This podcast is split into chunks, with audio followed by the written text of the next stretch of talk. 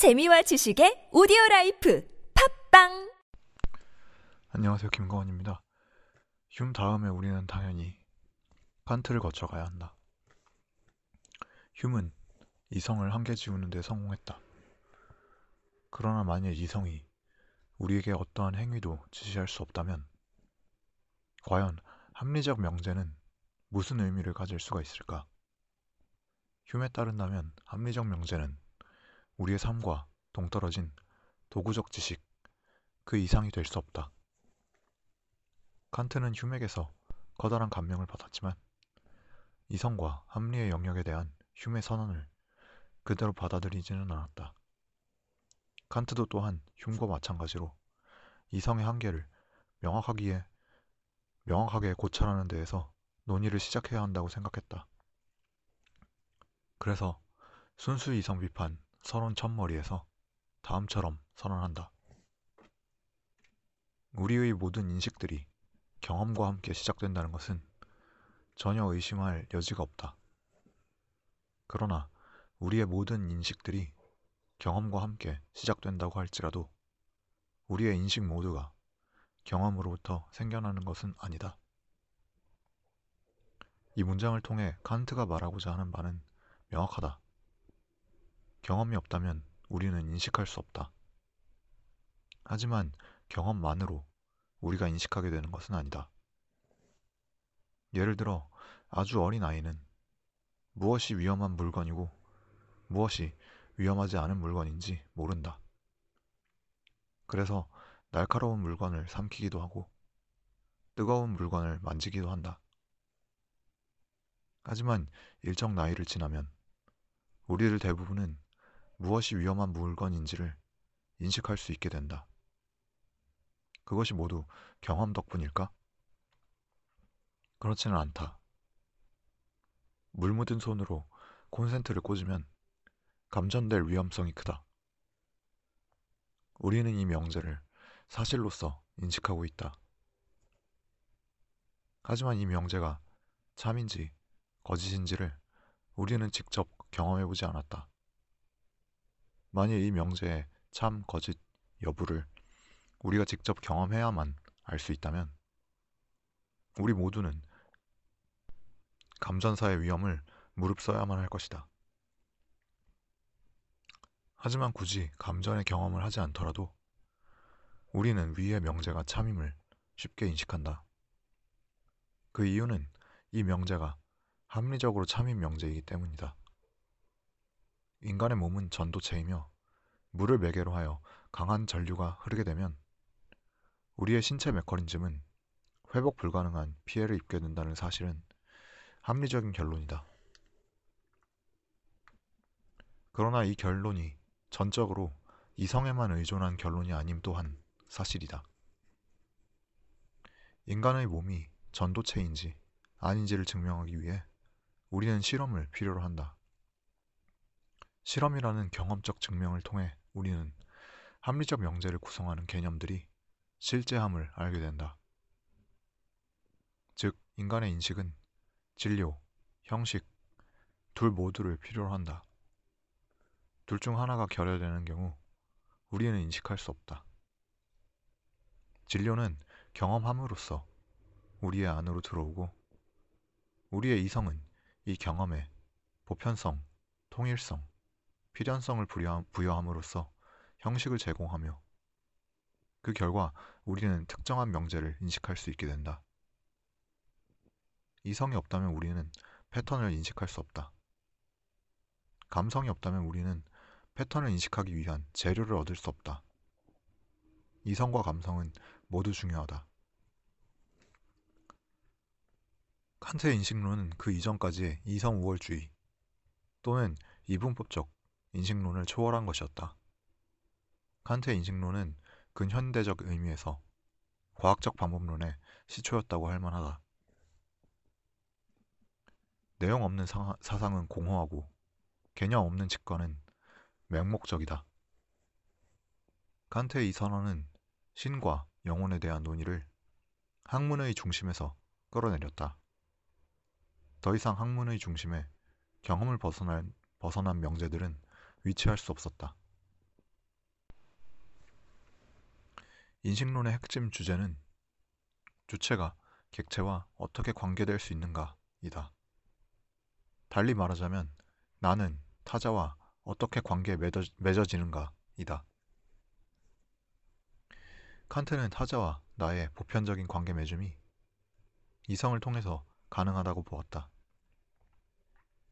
하지만 그 관계 맺음이 보편적이기 위해서는 역설적으로 개별 경험이 반드시 필요하다. 그렇다면 우리의, 우리의 개별적인 경험이 어떻게 보편성을 획득할 수 있을까? 이성적인 방법에 의해서 그렇게 될 수가 있다. 충분하게 통제된 실험을 반복함으로써 우리는 통계적으로 충분히 타당하다고 인정되는 방법으로 개별 경험을 보편화할 수 있다. 그리고 이렇게 개별 경험을 보편하기 위해 보편화하기 위해서는 이성의 도움이 반드시 필요하다. 아무런 경험 없이 선험적인 이성만으로 도출할 수 있는 명제들도 있다. 이러한 명제에 속하는 것들이 분석 판단이다. 수학적 증명이 이러한 명제의 대표적인 예다. 수학적 증명은 외부적 경험 증거가 필요하지 않다. 참이 공리에서 또 다른, 차, 또 다른 참이 명제를 논증해낼 뿐이다. 이와 달리 종합 판단은 반드시 경험 증거가 필요하다. 그렇다면 우리가 행위함에 있어 분석 판단 분석 판단적인 명제는 아무런 필요가 없는 것인가? 칸트는 그렇게 보지 않았다. 흉과 달리 칸트는 분석 판단적인 명제야말로 우리의 행위 규범에 있어서 반드시 필요한 것이라고 생각했다. 1785년 출간한 윤리형 이상학 정초에서 칸트는 실천의 영역에서 이성을 활용하여 스스로 규, 규범을 세우는 능력, 즉 자율성이 자유의지의, 자유의지의 본성이라고 밝혔다.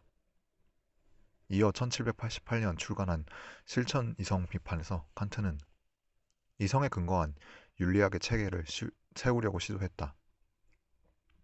칸트는 순수 이성 비판을 통해 경험의 영역을 초월한 명제들에 대해 함부로 이성을 사용하려는 시도를 날카롭게 비판했다. 반대로 실천 이성 비판을 통해 칸트는 윤리의 영역에 종합 판단, 즉 과학을 적용하려, 적용하려 하는 시도를 비판을, 비판하려고 했다.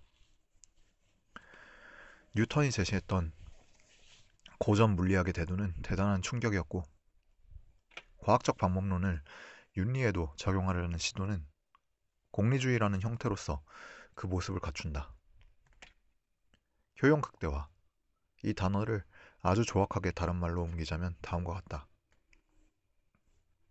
아무려면 어떠나 경제만 살리면 그만이지. 과연 경제만 살리면 그만일까? 개개인의 효용이라는 개념 그 자체가 이미 물질적 가치만을 우위에 둘 수 없음을 내포하고 있다. 그럼에도 불구하고 효용 극대화는 몇 가지의 전제와 수직적 변환, 변화를 거치면 결국 물질적 산출의 극대화로 귀결된다. 칸트는 이런 식의 윤리학을 거부했다. 만일 인간에게 각자 행위를 결정할 자유의지가 있다면 그 자유의지에 대한 명제들은 초험적일 것이다. 초험적인 명제들을 종합 판단에 의거하여 보편화한다는 것은 옳지 않다. 효용이라는 개념 하에 공리주의적 수식으로 윤리학의 원칙을 세우려는 벤덤의 시도는 인식론적으로 이미 틀린 것이다. 그렇다면 우리는 과연 무엇을 선하다고 말할 수가 있을까? 칸트는 선의지야말로 선하다고 말할 수 있다고 보았다. 그 어떠한 조건과 상관없이 선을, 일, 선을 실천하려는 자유의지, 정업 명령을 따르려는 자유의지는 순수한 선 그 자체라고 말할 만하다. 그렇다면 무엇이 그러한 정한 명령이 될 수 있는가? 인간을 수단이 아닌 목적으로서 대우하라는 명제가 바로 그것들 중에 하나다. 칸트의 윤리학은 이성의 보편 준칙에 따르는 자유의지라는 개념을 주창하였다. 이것은 어떻게 보면 이율 배반적이다. 하지만 칸트가 말하는 자유란 아무렇게나 내키는 대로 행동하는 자유가 아니다. 자유에는 책임이 따르며 진정한 자율이란 주체적인 선의 의지를 토대로 해서 성립하는 것이다. 아무런 의무도, 의무도 책임도 원칙도 없이 되는 대로 욕망에 맡기는 삶을 사는 것은 칸트에게 있어 자유로운 삶이 아니었다. 그것은 되려 욕망에 휘둘리는 타율적인 삶일 뿐이다. 실천 이상 비판은 개개인의 자유와 존엄성에 대한 존중이 윤리학의, 토도, 윤리학의 토대로서 반드시 필요함을 설파했던 위대한 저작이었다. 벤덤의 공리주의는 최대 다수의 최대 행복을 위해서는 소수의 효용 따위 무시되어도 상관없다는 결론을 내렸지만 칸트는 그러한 명제에 정면으로 맞서서 개인의 존엄과 자유는 그 어떠한 경우에도 침해되어서는 안 된다고 선언했다. 그리고 근현대 거의 대부분의 헌법들은 칸트의 실천 이상 비판에 일정 부분 빚지고 있다. 칸트 다음에는 니체를 살펴보도록 하자. 예, 오늘은 여기까지 하겠습니다. 즐거운 하루 되시길 바랍니다. 감사합니다.